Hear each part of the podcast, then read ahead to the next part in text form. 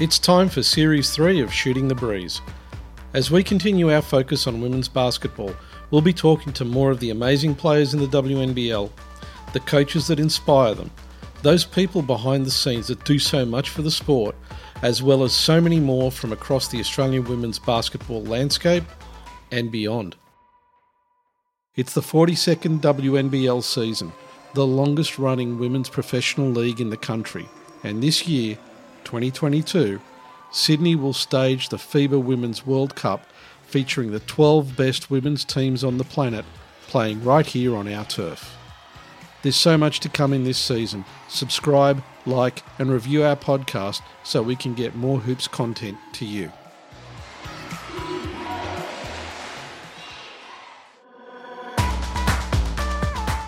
We want to welcome on board the Island Pacific Soap Company as our first commercial partner. They make high quality, all natural, handcrafted bath soap. Check them out online, and a big shout out to Paul for all the support.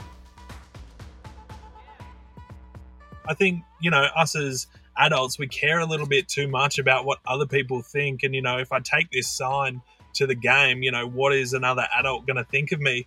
Kids don't seem to have that sort of care that adults do about what they do. In this episode, we're talking to die-hard UC Caps fans Emma Groves and Brent Ford about their amazing creative signs and the fantastic fan art community that hypes our WNBL players. It goes without saying, players that inspire us feed our creativity, and a wonderful connection between players and fans often emerges. We love their passion and commitment to reminding us that you're never too old to unleash your creativity. Welcome to Shooting the Breeze. Today, it's a very special episode. We've got a couple of fan art experts up from Canberra, and that is Brent Ford and Emma Groves.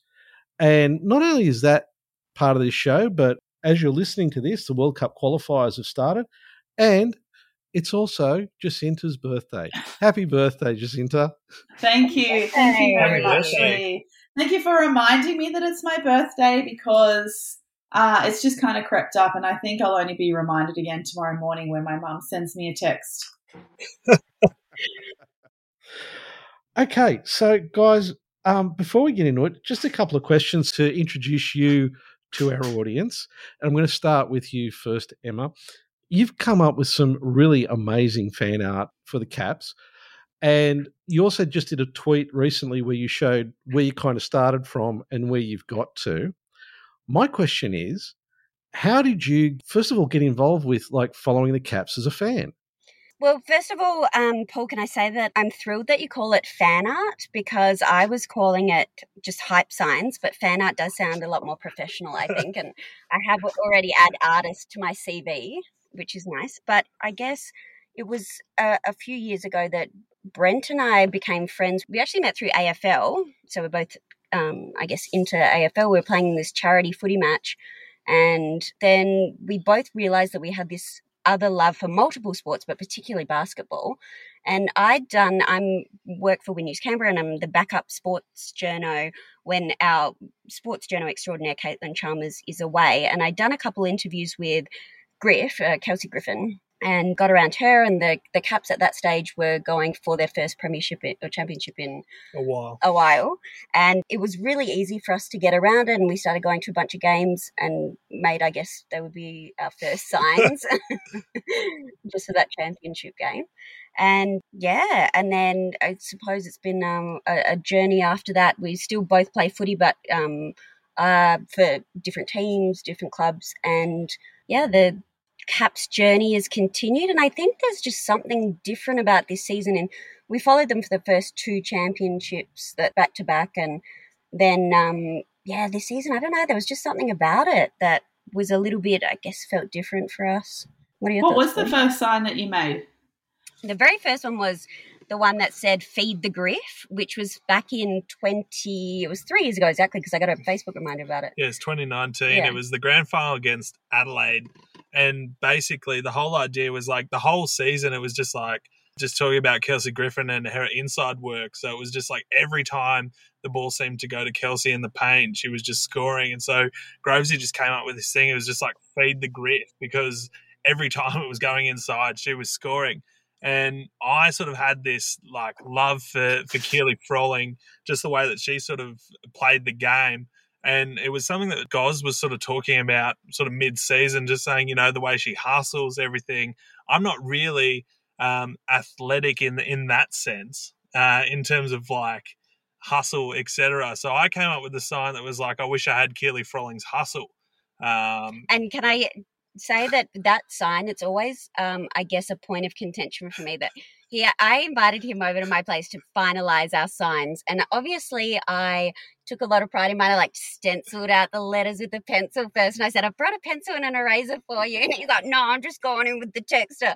And you can see in this one which is on twitter that he runs out of room for the ling and froling. And just trails off with it's like i wish i had uh, keely froling. Yeah the G and the S is small, but I think I like attacked it like the Froling family. You sort of just go in yeah. first and then think about it later. Yeah, yeah. And they were really good. And then after they won, they had that kind of meet the players. And so we went and got photos with them and they loved the signs. And I think that one, yeah, that was our first sign. And we didn't really make any after that. No, we just let it them. took a hiatus. the, the legend season. was born, though. Yeah. Oh, the hub season would have stalled your opportunity to keep the creativity going.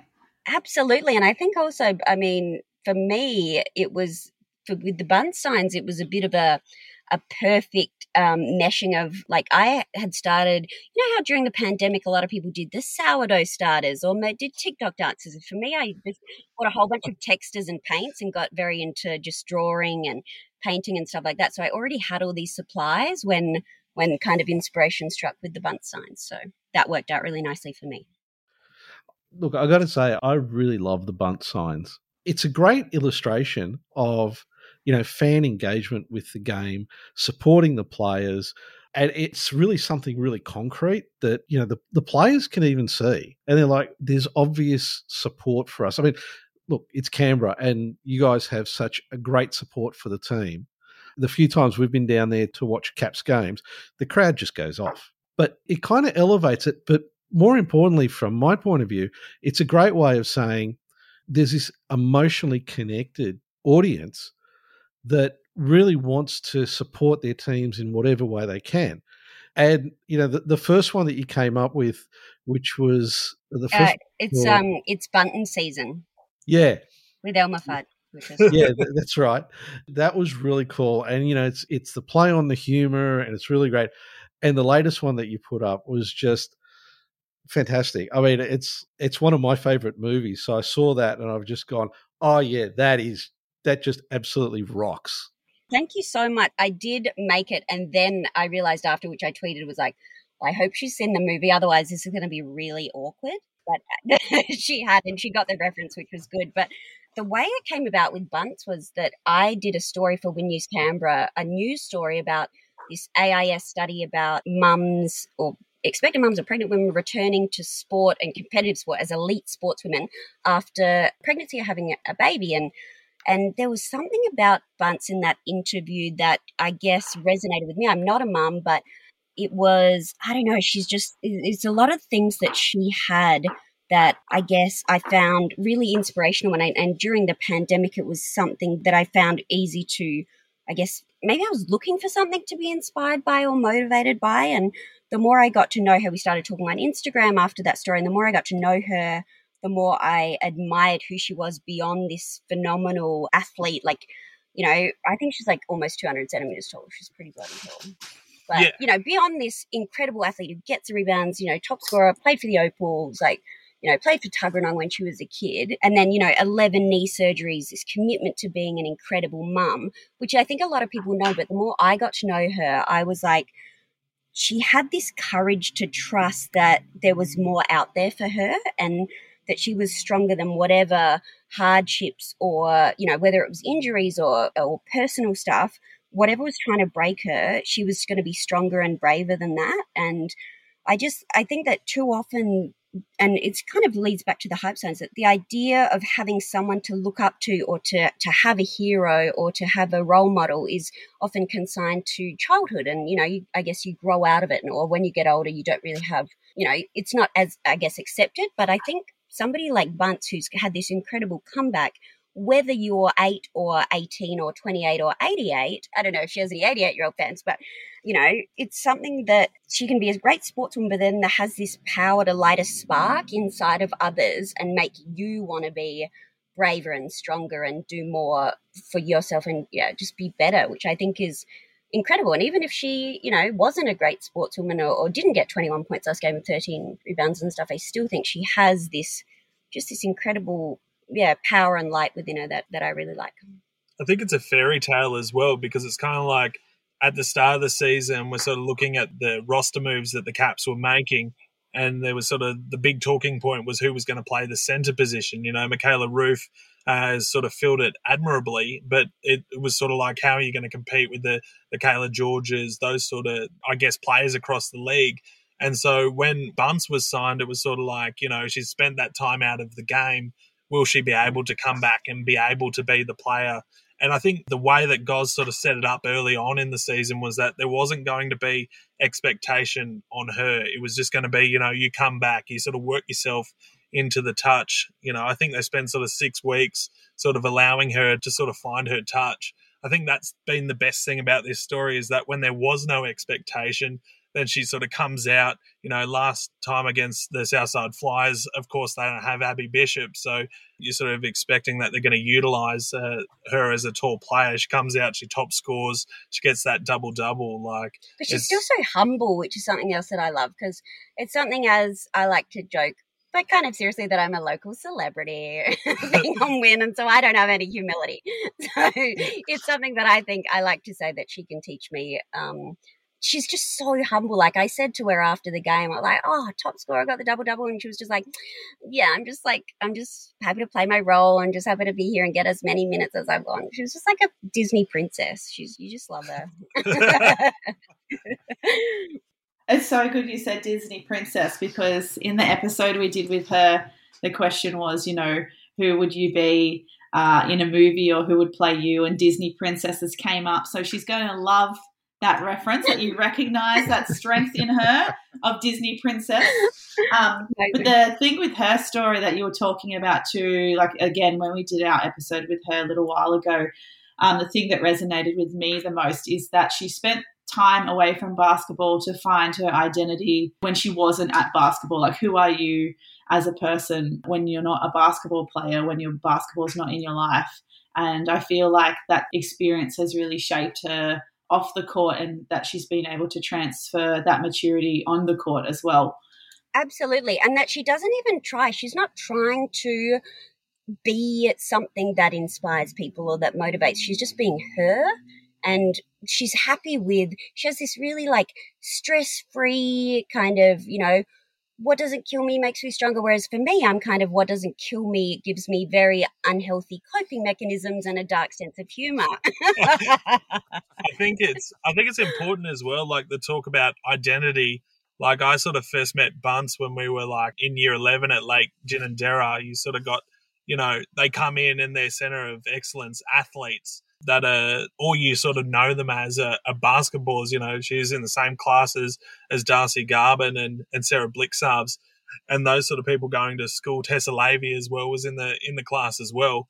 And all you ever know them as is they're the basketballers. You know, Hugh Greenwood was at our college as well. He sort of shifted over to the AFL side, but every time they'd come off this bus from the AIS and you'd only know them as basketball players. But then as you got to know them, they're like just great humans. And I think it's like really nice to see Bun sort of find that time away. I mean, she's an amazing mum to Opal May as well. So it's just nice to see her sort of finding that spot in her life. Yeah, I mean, I got to meet Bunce. I think I don't know if you knew Bunce before Jacinta, but I got to meet Bunce at when she was at the Flames. We used to do all the live streaming for the Flames, and I know she jumped on and did some commentary during period where she was injured. And I always found that she was there was something a little bit different to her in comparison to some of the other players. I could never quite put my finger on it. You know, it was really it was a really interesting thing to see and also see how she's moved on since particularly that injury. That was really gutting when it happened to her and that whole thing and when she sort of said, Okay, that's it, my career's over. I think the great thing, sort of the fan art that you've been putting together in particularly this season, is that it's showing her that there's people who do support. And I think that's something that they know it in the back of their head. It's never something that's kind of like that overt. You know, unfortunately, it's not something that you see very often mm. um, at WNBL games. You know, everybody's there, everybody's cheering, but fan art like what you guys are doing just doesn't seem to be a thing, even though you get things like you'll see murals on walls. You'll see, you know, the link between basketball and fashion with shoes or, and clothing. But this stuff, which is more personal, I, I, for whatever reason, the fan base here in Australia doesn't seem to have embraced it as much which I think I absolutely agree point. I think that's a bit disappointing because the league itself, and particularly from our experience, the Caps have done such a great job of making the players more approachable because you you know you can often put them up on a pedestal and with particularly with some other sports but they've got you know often after some of the games they've got like a meet the player thing. And i found um, i just had that you know awesome opportunity through interviewing her for the win news story but just more approachable i guess. And i think that helps with that sense of belonging and you know being invested in that success. Whether she whether she wins or loses or you know gets no minutes or starts on the bench although i did have that um, meme where if she did start on the bench, I am always devastated. But I think I loved the idea of her, even if she didn't, just the idea that she could look up at something in the crowd if she's feeling low or if she was even feeling on top of her game and see her name in, in some way and kind of get a lift. And yeah, that was, I guess, it was only supposed to be one sign as well. Like I texted her, I think it was a list of five original ideas initially before the first game. And I said, make you one, like pick one of these and then whatever one you decide will be a surprise. And it's bunting season actually came after that. She actually liked the bear the brunt of bunt first. And then I had another few that were like, don't mess with bunts. Um, I'd leave my boyfriend for Alex Bunton, and the people behind me can't see, which I thought was funny, but not exactly a hype sign.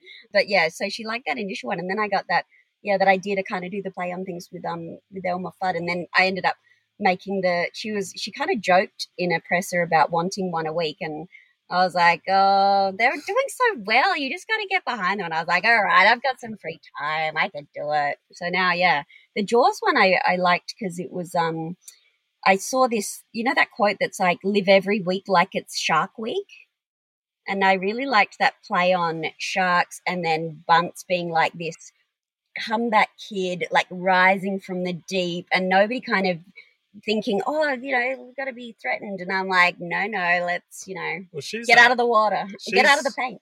she's the apex predator on the court. That's yeah. the basis of it. I mean, you look at the way, I, I think it was Whittle Harmon, and like just the way she shook her uh, the other night was just incredible. But uh, just going back to that like original point on you don't see the signs as much, I think it's sometimes it's embarrassment. I think, you know, us as adults, we care a little bit too much about what other people think. And, you know, if I take this sign to the game, you know, what is another adult going to think of me? Kids don't seem to have that sort of care that adults do about what they do.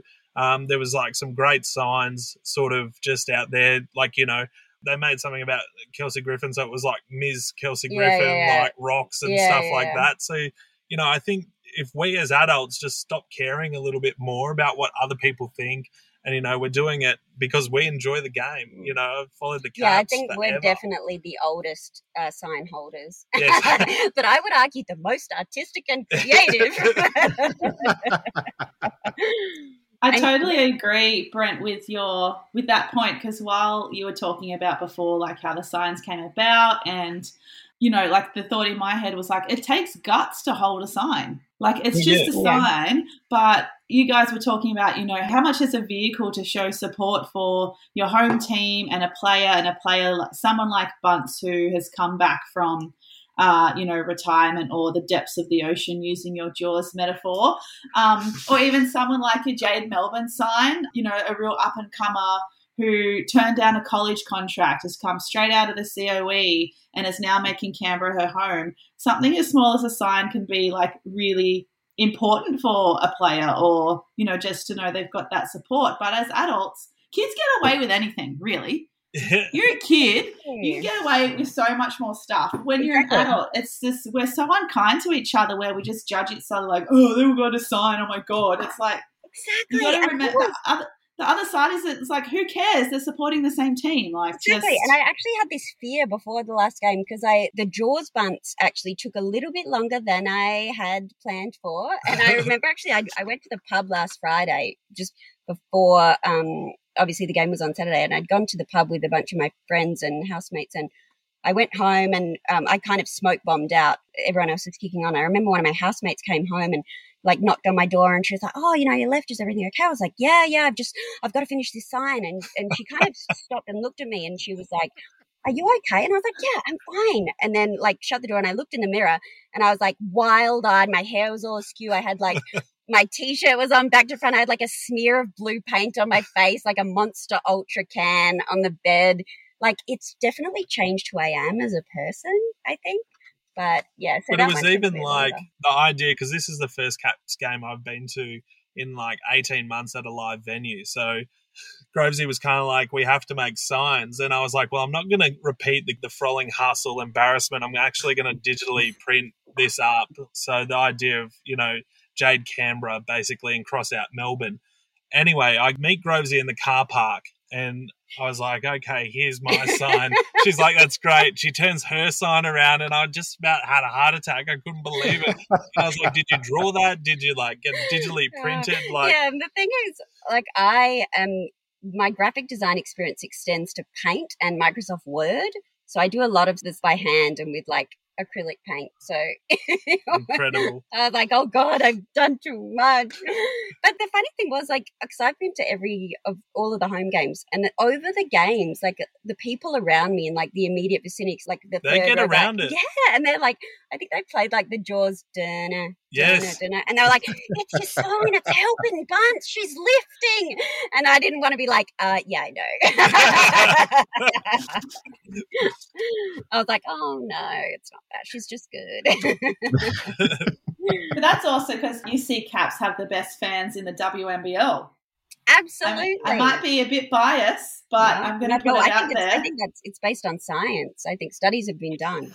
I think back though, like you think it's funny, like I, I've sort of been blessed because like growing up and playing AFL, my exposure to the Caps was through sort of Linda Muir, who was like an ex Capitals player, used to play like when they first came around, and she sort of talks about they didn't have any success in the early days, and then it sort of turned around as you know, just into it just became this machine. It was kind of like you know you'd go to watch Raiders and Brumbies during the winter, and then the Caps they own the town and the city in the summer. They are the biggest ticket, and I think back to you know, a couple of years ago when they won that championship. It was the last game to be played at the AIS before you could do it. And I I just think, you know, it was also like the last game before I think live sort of sport in the city wasn't allowed because of COVID. And I go back to like Kia Nurse hitting that shot and just, I've never been at an event and there's a picture of me behind sort of Kia Nurse with the hands on the head, just freaking out.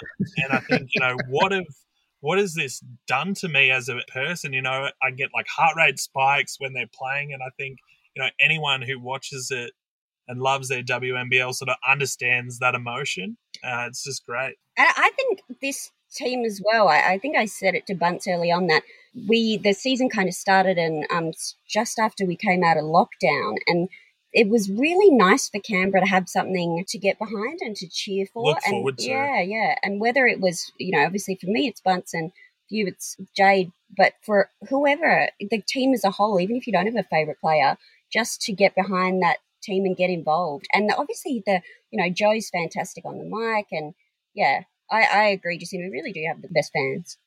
Yeah, and I'm probably going to get myself into trouble for saying this, but there is a very dedicated Flames fan, uh, guy by the name of Ron Young, and a big shout out to Ron. Yeah, yes, Ronnie Wombat. Wombat. Yep.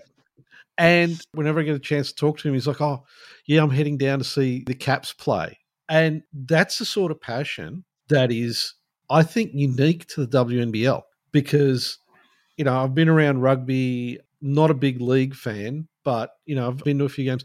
The level of passion, someone who's willing to travel, you know, 300 kilometers to go and watch a game.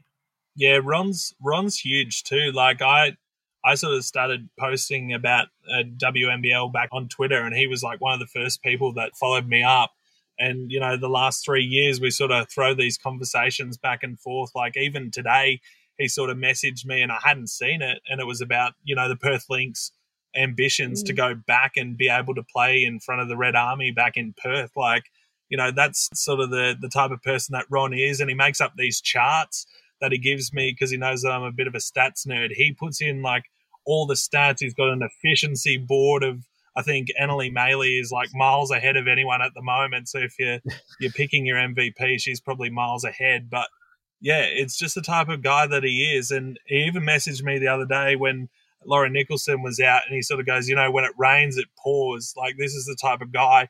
And then when they were they were nearly beating the the Southside Flyers, he couldn't believe himself. But yeah, he's just one of those guys and a great character of the league.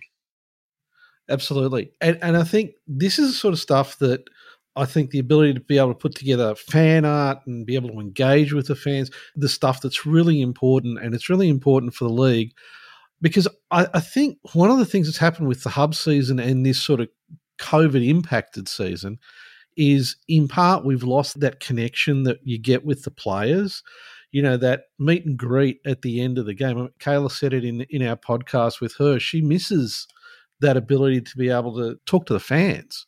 Well, we actually after the last one because I try and get a photo with Bunce after like this very tall fan that's walking up amongst these very small children. I'm like, oh wait, I need to get my photo with Bunce. but she was kind of like uh, like a few small children had gone up and like, oh Bunce, like I think one of them asked for a hug and Bunce was kind of like, "Oh, I'm sorry, I'm sweaty," but the adults were all kind of like, "Oh, the the bubble, the COVID protocols," are yeah. uh, and then when she like came forward for a photo, and I was like, "Are we allowed to touch each other?" I don't want to, you know, because it's still very much the masks inside, and yep. and um, you know, this idea of you know following the rules, but still you want to like i was just so happy for her because i knew she'd got top scorer i think i gave brent like i feel bad that it kind of gave him bruises on his hands because when Every she was on 19 points i was like she's got to be the top scorer i think it's even like the hub season sort of really stilted momentum in the fact that it was it was only like a six week season. It was so condensed, and we're so used to the WNBL season. You know, going for that sort of twenty one games. You're sort of looking to go from sort of even like late November into early autumn, and for it to be over in the way that it was, I was kind of like, wow, it's it's done. It's done, and I think having imports coming back. Uh, Britt Sykes, yeah, Britt Sykes, in particular here good. in Canberra, has just sort of brought another element. And to see like our Aussies go up against sort of like the best imports that come in, I think it's just added another element to the league, which is great. I'm curious from your point of view as fans. We had a, a hub season last season where we had no imports. This season we got imports for me, it was interesting, and I, I, get torn because no imports meant more locals got an opportunity to play. But when you bring the imports in, it helps raise the whole level of competition. From your point of view, guys, for the Caps, how do you feel about that?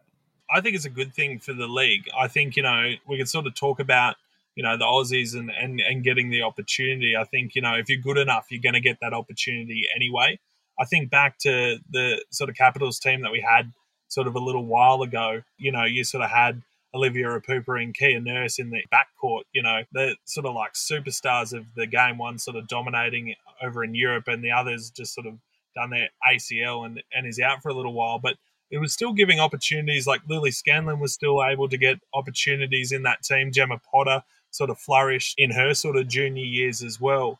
I can understand though, like the frustration, but I think even even now, like I look at Sydney I look at someone like Funda Nakkasoglu, who should be getting more minutes at the moment. And I don't know why she isn't, because I mean, they don't really have a lot of imports. I think if you are going to, to get minutes, you are. Look at Steph Reid and, and her sort of journey throughout the league. And now she's, you know, being touted as one of the defensive players of the year, despite coming off the bench and doing what she does for Townsville. So I think if you are good enough, you are going to get opportunities in the league.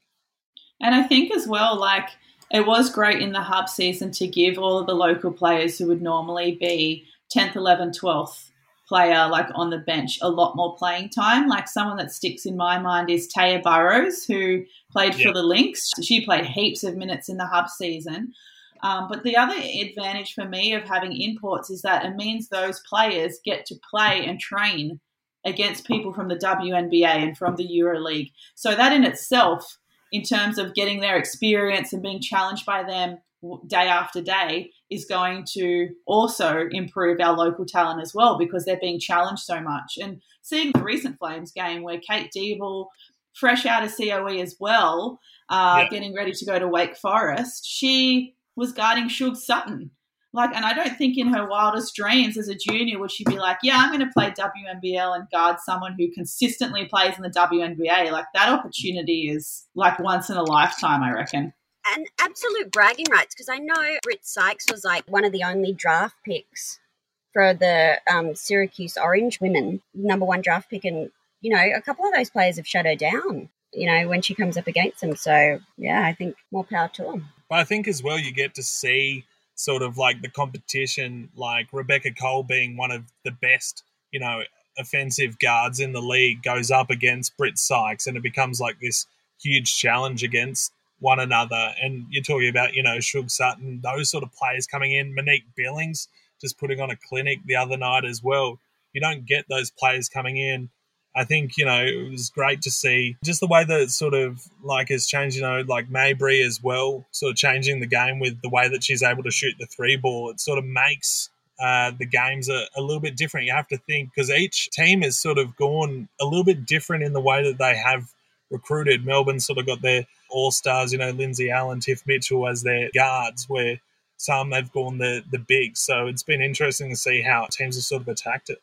You know, it, it's interesting getting that sort of feedback because you know there are people that I've spoken to who say, "Oh, it, it would be it's great to give the opportunity to the local players," and I, I really I do see the point. But like Jacinta said, the opportunity for our local players to be able to play against, you know, the best in the world helps to raise the overall level of the competition.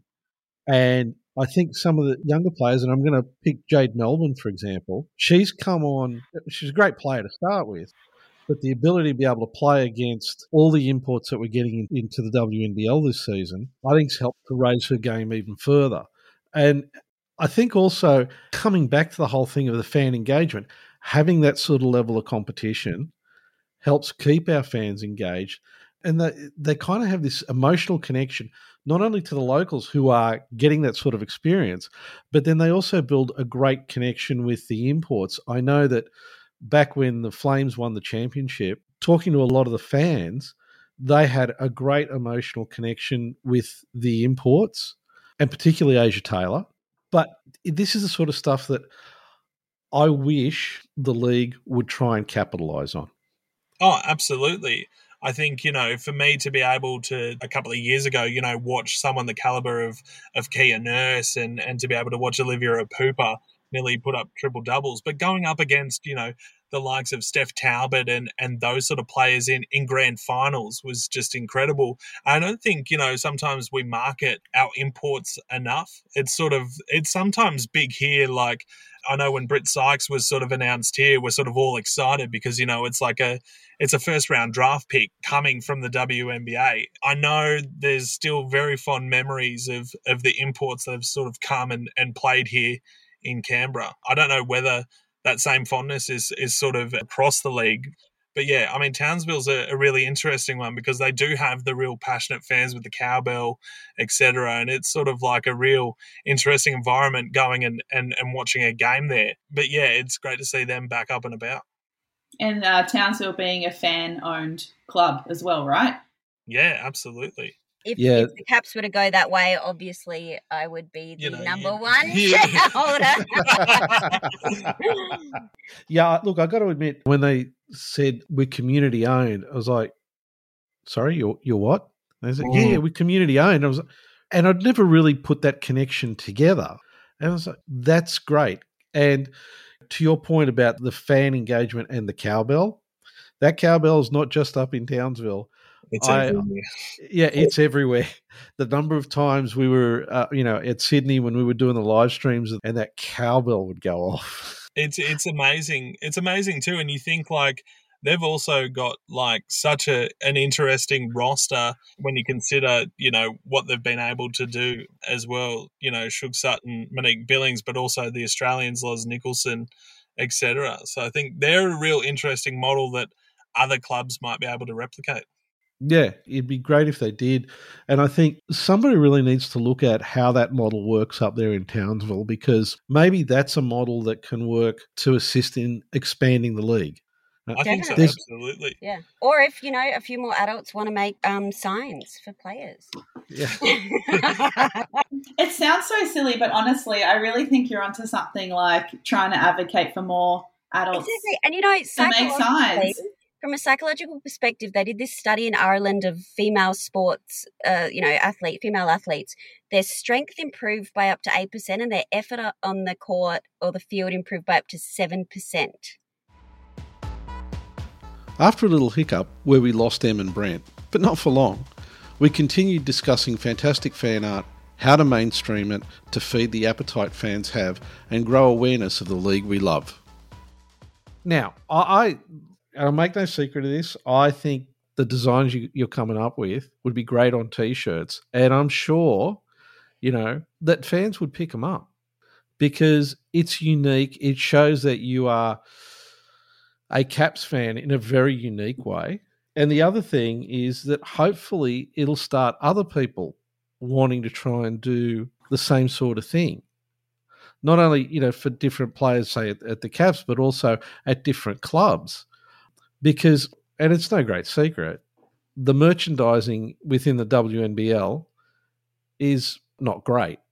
And this is something that Jacinta and I have, have had conversations about as well in the past. But seriously, this is the sort of thing that somebody walking down, I don't know, walking through Civic sees a T-shirt with bunts on it, and, and oh, what's that? Exactly. And I think um, you and I had mentioned on Twitter not the Jaws bunts, but the previous one when it was um, Bear the Brunt, which obviously not as good as, uh, you know, on a t shirt that were catchy slogan, but the idea of um, if one person, you know, sees it or a kid is like, you know, saw it on the, because I think it got on, you know, one of the TV stream or whatever, and and was like, oh, mum, who's Bunts? Or, you know, oh, you know, who's this? And if one kid was like, who is this? And finds out and is then inspired to whatever, you know, go after something or, or hustle a bit harder or whatever, then that is fantastic. And if we can get, I guess, walking billboards or, pro- or promotions, then yeah. And obviously, I mean, as I mentioned, I did put quite a bit of work into that. So if we can, you know, extend the life and, and Bunts, I think, enjoyed it. So, yeah.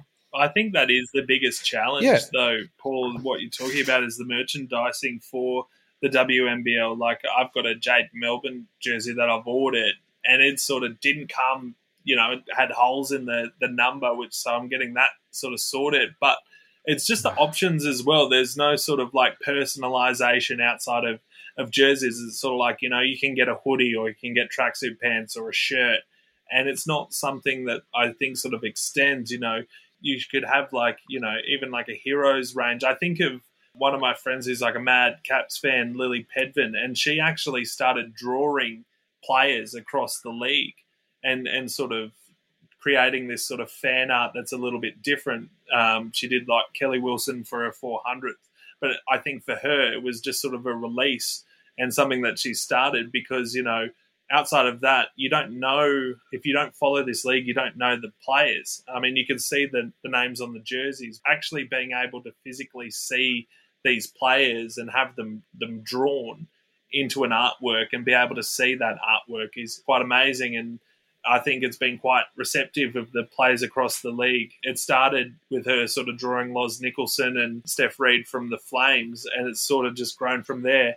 And it was even to the point where, you know, those players were in isolation due to COVID and she's, you know, shouting them coffee. So it's like a friendship thing that's that started just purely from her just creating the artwork. Which goes back to that point you were saying, Paul, about the players and the teams and the league more generally being more approachable, less this kind of, you know, barrier between the players and the fans. There is this sense of belonging and community. And there's certainly an appetite, I think, for merch. Like you know, I would be kitted out with everything if it was available. Like, take my money, let me sell a kidney, please. I have three dollars to take it. but yeah, so I think that it's obviously presenting an opportunity for. for Are you trying to say something? Are you trying? no, no, not an opportunity for kidney sales. For more like for my own. This post. Are you going to have your own line? Is that what you're saying? Oh, who knows? If Bunt's keen, you know, I'd do it. Well, look, to be really honest, the technology's out there for clubs and people to be able to do print on demand. Okay, it can be done. It's not expensive. You know, it, it, there's Redbubble. There's a whole bunch of others like that. There are people who will print on T-shirts at real low runs for quite reasonable prices as well. So this is a sort of thing that I think needs to be explored by the clubs, by the fans, you know, to be able to try and get that wider expansion. Uh, you know, people who know nothing about the WNBL, who's Bunts? That's a really interesting look and design on this T-shirt. I, I want to know more about it. This is the stuff that needs to be done. You know, up until now, it's really just a club singlet with you know customization of a name if need be. Exactly. It's right? like you, you um, take what you're given, which is pretty limited range. And it's also it also yeah. sort of I guess hamstrings people and, and fans because you know not everyone has eighty dollars to be able to sling for a jersey. If you make you know shirts yeah. more accessible to people, and I think I look at like the WWE and I know that it's really commercial. You know they have dolls etc. of of wrestlers, but the biggest thing is the personalization of the stars of the game and the wrestling is that they have them on t-shirts. It is huge. Exactly and I, i'd said to Bunts when i was floating this idea of would you be okay with that jaws Bunts design on a t-shirt? And you know possibly several people walking around with that. And she loved it but and i was also kind of like oh it's good like uh, you know it can be a bit of a suvi or some merch for opal when she grows up and she can be like you know, you can say to her, "Oh, this was when Mummy was becoming a cult hero." yeah, so it could be the start of the series, but yeah, I I like the idea of something that's yeah. a bit um, unique and novel, and, and obviously has me a lot of meaning for me, and then hopefully her, and then you know get more people aboard. There is plenty of room on the Bunts bandwagon. I like to say. You're the driver on yeah, the bus. Yeah, yeah. Yeah, yeah.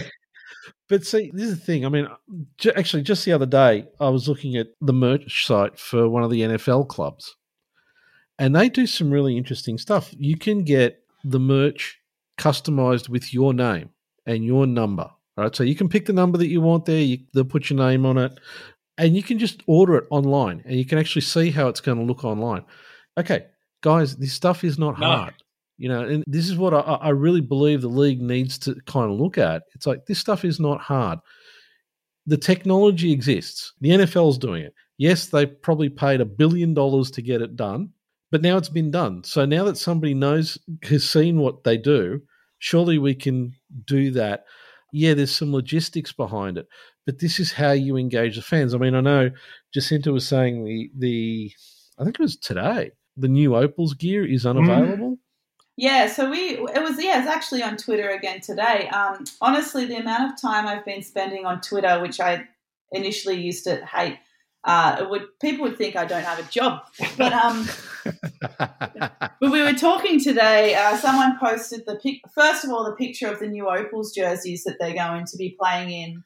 Uh, for this qualifying tournament, which I also learned on Twitter is QT. Anyway, learning a lot today. But uh, we were kind of thinking we love these green and like pure green and gold jerseys, really classic, like uh, kind of a bit old school design. And it's like, where can we buy them? Well, you can't. I mean, I own a pair of Boomer shorts from when I saw them play Team USA in Melbourne in 2019. I, I don't own any Opal stuff. Um, and then we were also talking as well about, again, it was Lily. So, Brent, I'm really glad that you gave Lily a shout out because I was planning to because she's a good friend of the podcast as well. But it came up again on Twitter today about when we want to buy WNBA jerseys of our Australian players. Like I would love a New York Liberty jersey was sent for Sammy Whitcomb, Beck Allen, the equality version. But uh, the WNBA store doesn't ship to Australia. I, I know. You've I got to actually, get it via. I got a Liz Cambage one when she was playing for the Aces, and I actually had to wait until a Hmm. friend of mine was visiting her partner who lives in Kansas, and I could get it shipped to her, and then she brought it back to me. Like there's a lot of Yeah, a lot of rigmarole for that jersey, but there is that Okay. appetite there. People Now- want it. yeah, and I don't want to pay two hundred dollars from Rebels. Okay. Now, next time you guys want to get something from the US, and if they are not, if it doesn't get shipped to Australia, there actually is a service where you can get it shipped to somebody in the US. They give you an, ad- an address, a US address. I think it costs you like 10 bucks a month. They'll ship the gear there. uh, So they'll hold it until they get a package of stuff big enough to make, you know, for the shipping to be uh, economical. And then they'll ship the whole lot to you. So you've actually got a US address. So if you need That to get any of that cool. any of that Well, merch, they think It's still madness. That's- It's still madness, though, isn't it? Like it just, it's like Oh, another absolutely. barrier for women's sport. Mm. And I, I remember the the anger when the Matildas jersey wasn't being sold, or you couldn't get it in Yep. a certain size. Or you can get I it in a women's size. I Yeah, think. you like you can get get, the women's strip in a women's size. Yeah, I think it was being sold in in men's Yeah. sizes or something. It was very Mm. very bizarre, but it, it's it's just that sort of barrier Mm. again. And yeah, I mean, this is our national team um, that is going and playing. And Yeah. I mean, we're in a World Cup year. You know, the World Cup's World Cup's going to be held, and we can't Yes. even get the the strip of our our home team. You know, I think that says a lot about the frustrations. I mean, I mean, as you guys would remember, we're only. I mean, this is like the first year I can remember where I can actually actively watch every single game without having to worry about like an internet stream. I remember you guys were doing like, you know, the streams for the, the Flames, and that was how you got access to the games. Otherwise, you had to follow the box score. And I would religiously like watch the box score and you'd be watching it go up it'd be like, you know, two points for Griffin and then it'd be like two points for Talbot. And that's how I was watching games rather than actually watching the athletes on the court and have vision. It's kind of crazy to think this is where we're at and we're only at it now. Yeah, Yeah. and it's like even going back to like the types of merch available. I understand that, like you said before, Brent, a jersey is not always going to be suitable for everyone in terms of like uh, wearability. Like, uh, unless I'm going to Sunday scrimmage with the boys, where am I going to wear a singlet? like down there in a gym where no one's going to know I'm wearing a basketball singlet anyway. But even something, yeah, it can be expensive. Just something small like a keyring or a pair of socks. Like my a friend of mine, I'm lucky I've still got friends in the league, and they gave me a pair of WNBL socks. And look, tomorrow I'm going to be a 36 year old grown ass woman, and I'm still getting psyched over a pair of WNBL socks. That's all. I am. Like, just give me some I socks. am in my thirties, and I'm making signs. I mean, But it's like give Hey. us It's- a we're retro, not asking for it's much. like give us a retro range. Like give us, you know, the the Caps jersey from like the late two thousands. You know, the prime Carrie Graf era. Mm, You I love a you know, throwback. Even bring out the bodysuit or Yeah. something. Oh, like yes. just bring it back. Bring it back. Sell it. Make money. People will buy them. You know, Okay. the can of Collaboration, worms with the collaboration with bodysuit. So- smugglers or something. You get like, Hang on. Ah, listen, I was going to say, you know, Brent in a, in a bodysuit, he you know. I mean, he's like a trail runner, so it's Should kind of like an Iron Man tri suit. Shit, like the half court shot or something with Kathy. There's potential, I think. But you know, to me, it's a no-brainer, Mm. and I think to every, to all of us, this is a no-brainer. The league should be encouraging people to do this. They should be saying, you know what, we've got to have a a contest where we're going to have the best fan art of Mm. the round. Encourage people to do it. Now, I'm going to age myself a little bit here. I remember when back in the day when the Kings first moved to the entertainment center, they used to have competitions where they'd get who's the best dressed kid, who's the best dressed fan, and you get adults out there as well, right? And you know they'd be up there, they'd be promoting people who had the signs. Exactly. Absolutely. Where's Get this gone? involved. And, you know, we haven't quite. Well, I personally haven't um, gone with the uh, blue and black or blue, black and gold face paint yet, but I'm open to it. You know, uh, I also liked uh, there was this idea. I like working out of the gym, and I was like, all right, when I get my six pack back, I could write like numbers on my tummy and then pull my shirt up to like a, a PG thirteen level and be like, Caps, you can count on me. Get it? Get it? but it's even it's even that sort of thing. But I think it's like I don't know whether it's like a lack of resources from Basketball Australia themselves, or whether you know, like I would have no idea who's behind the social media of the WNBL, like whether it's a team or whether it's one person or or how it how and it operates on social media. It's even something as small for me as when they do the updates of quarter time or whatever, or it'll be like you know Bunt's got the twenty one points or whatever, and it's a photo of Griff. It's just something really small. And I think I was actually watching the, or like I was down by the lake for New Year's Eve, and I was it was after that game that the Caps had won, and I was talking to Bunts, and I was like.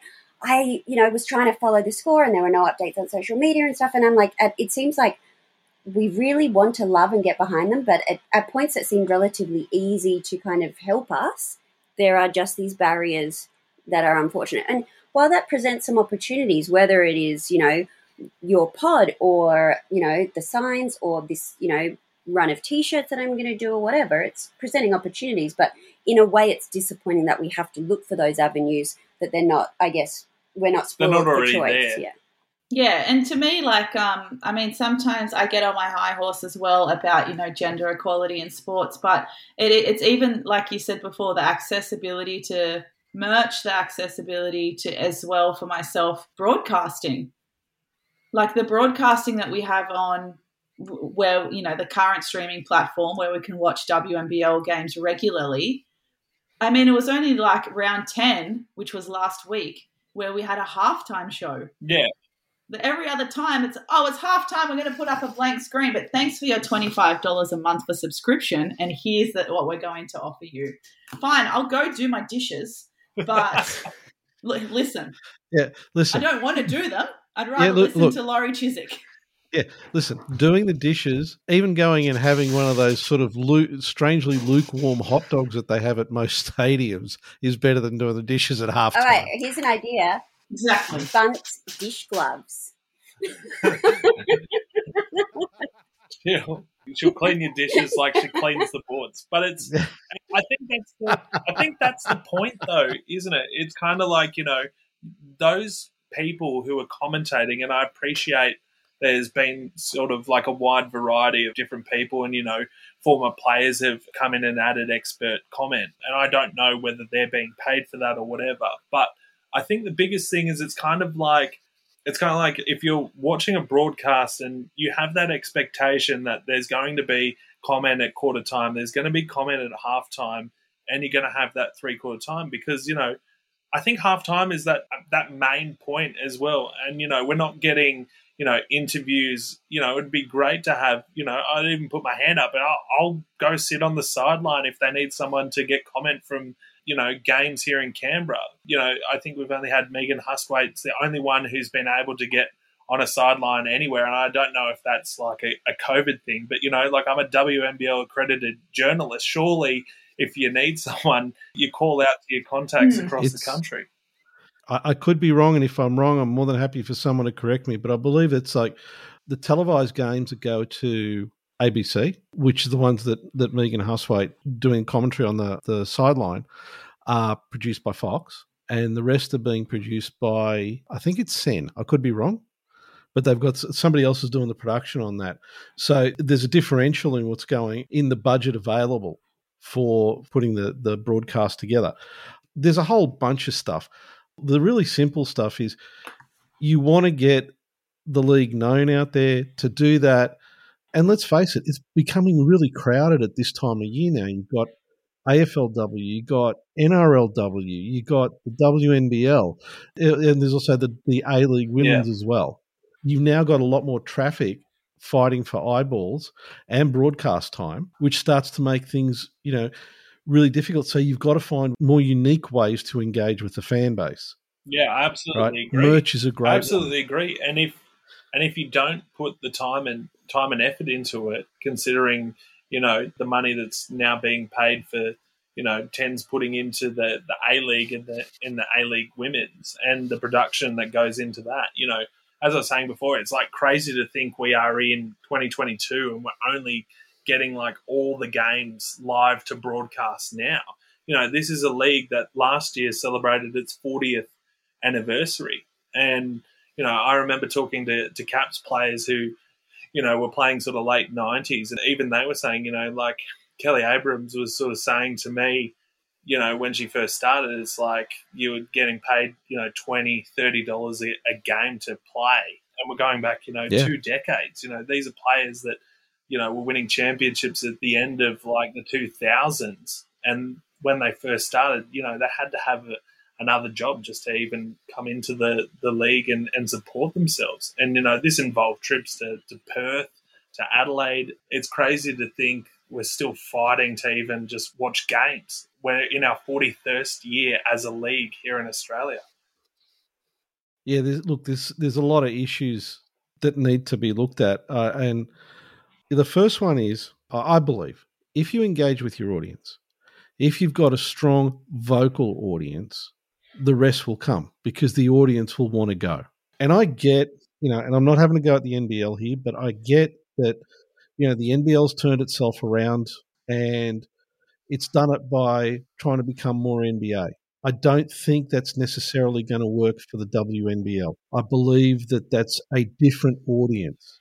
And as a result, what you need to do is engage with the audience and then if you want to get to that, fine, but then you've got to bring them along for the journey. Yeah. And be aware if they turn around and they start telling you, no, we don't want to go on this journey, you better listen I think them. that's the best thing about WNBL fans is that they're not afraid to voice their opinion. You know, if you look on the WNBL 22 hashtag on Twitter, there is a lot of people who sort of voice their opinions who are very passionate from different parts of the country about this league and get frustrated. Sometimes I think the, the way I think the league sometimes perceives fans want to consume this game here in Australia. Um, you know, like we are us for probably you know more of the the passionate side of it. And you know we're having these conversations and these strong conversations because we love the game. You know we love watching the best you know ballers in this country go up against you know the best ballers from from other states and territories. That's, exactly. We just want other people to feel how we do. Yeah. Yeah absolutely I think, and I think for us, you know, between the four of us, and I'm sure the other people who share uh, similar concerns and grievances as the four of us do that we we all interact with on Twitter and socials is that we see the value in the WNBL and the the value in the talent we have, the, the caliber of the league, the history of the league. Like we all see the value and have invested in it, and we're going to stick around and be invested in it. But my interpretation or um, kind of like how I'm seeing the WNBL as as a systemic body is that they don't see the same value that we do in the thing that they're supposed to be providing to us. Um, yeah. For me, I feel like it needs to be in, in any kind of setting. I mean, I work in health, and even in my like my workplace setting, the culture changes and the standard of values and the standard of professionalism um, and expectation needs to come from the top and trickle its way down. And I feel like in our sense of the WNBL, it's the other way around. Yeah, 100%. Hopefully, you know, now that there's a new head of WNBL, Christy Collier Hill, who was from the Melbourne Boomers, and, and we've had Christy on the show. And I know from having spoken to her on a couple of occasions, she's very definitely got that mindset. You know, the Melbourne Boomers, I think, are one of those clubs that have really tried to do that whole fan engagement. They've tried different things.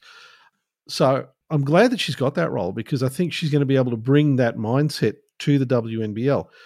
That being said, that's a big ship to turn around. Oh yeah, absolutely. So so long as I think, you know, opinions like ours keep getting out there, it'll try to help to make her job that much easier. See, I don't I don't know. I don't know if I don't feel like it's a huge ship to turn around because even just between the four of us, we've already come up with some really simple things that could be implemented to make a big impact. I think the biggest barrier for the WNBL to turn around is the WNBL itself. They're their own worst enemy. You know, I can just kind of imagine someone like Christy going in with a bunch of ideas similar to ours or otherwise, and perhaps being faced with the internal barriers of no, we're not going to do it for whatever reason. That's that's my fear. That's, I think in itself. Uh, yeah, I don't know. Maybe I'm being a bit too optimistic or uh, naive. Well, we'll hold that thought. We'll keep an eye on this, and I know that you know we'll try and get Christy on the show once the season's over because she's only just gotten into the job, and we'll see what happens. Now, guys, just before we do wrap this up, and really, this has been a lot of fun. It really yeah, has. Um, we have a habit of asking some oddball questions when we get to the back end of it. So I'm going to ask you guys which comedy duo from movies do you guys think you most relate to? Um, can I say we're not dating? Like we're just really good mates. But I kind of feel like either. Do you know, remember that movie Knocked Up? Oh. Maybe, although they obviously end up together. Or suddenly forty, like Paul Rudd, and I'm trying to think who the the other. Are there, is there like younger people that we? Yeah, or maybe Rose Byrne and um, Seth Rogen out of like Bad Neighbors. Yeah, yeah, yeah. We're kind of like you know like we're kind of like the old young people. Yeah, and like one is like really like famous and good looking. the other's kind of like just, like guy. yeah, we're kind of it's a weird friendship in in many ways because it's kind of like it's kind of like you know like sometimes we'll just speak in like sport language. Yeah, or like finish each other's sentences. I was going to say the other probably shouldn't.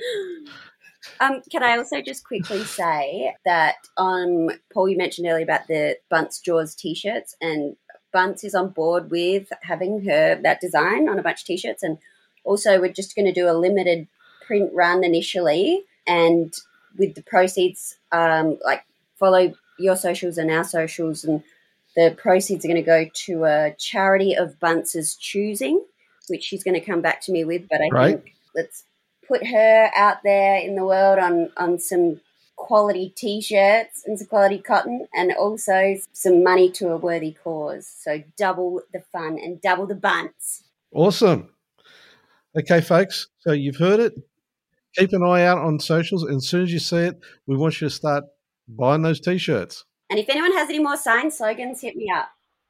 All right. So, guys, thanks so much. It's been lots of fun. Thank you. Really, awesome. it's been great. Even taking into account the oddball technical glitches we had as well. it just adds to the fun of it all. It's a pandemic. It's unprecedented. It does. thanks so much, guys. And uh, we will definitely get in touch with you guys again soon. Thanks for having us. Thanks for having us, and we'll see you at the game with signs. Hopefully, lots of signs for Bunts or for whoever. As long as they're caps. Take Melbourne. Baby go. Bye. Shooting the Breeze can be found on Apple Podcasts, Google Podcast, Spotify, and iHeartRadio. Don't forget to subscribe and share the podcast with all your friends.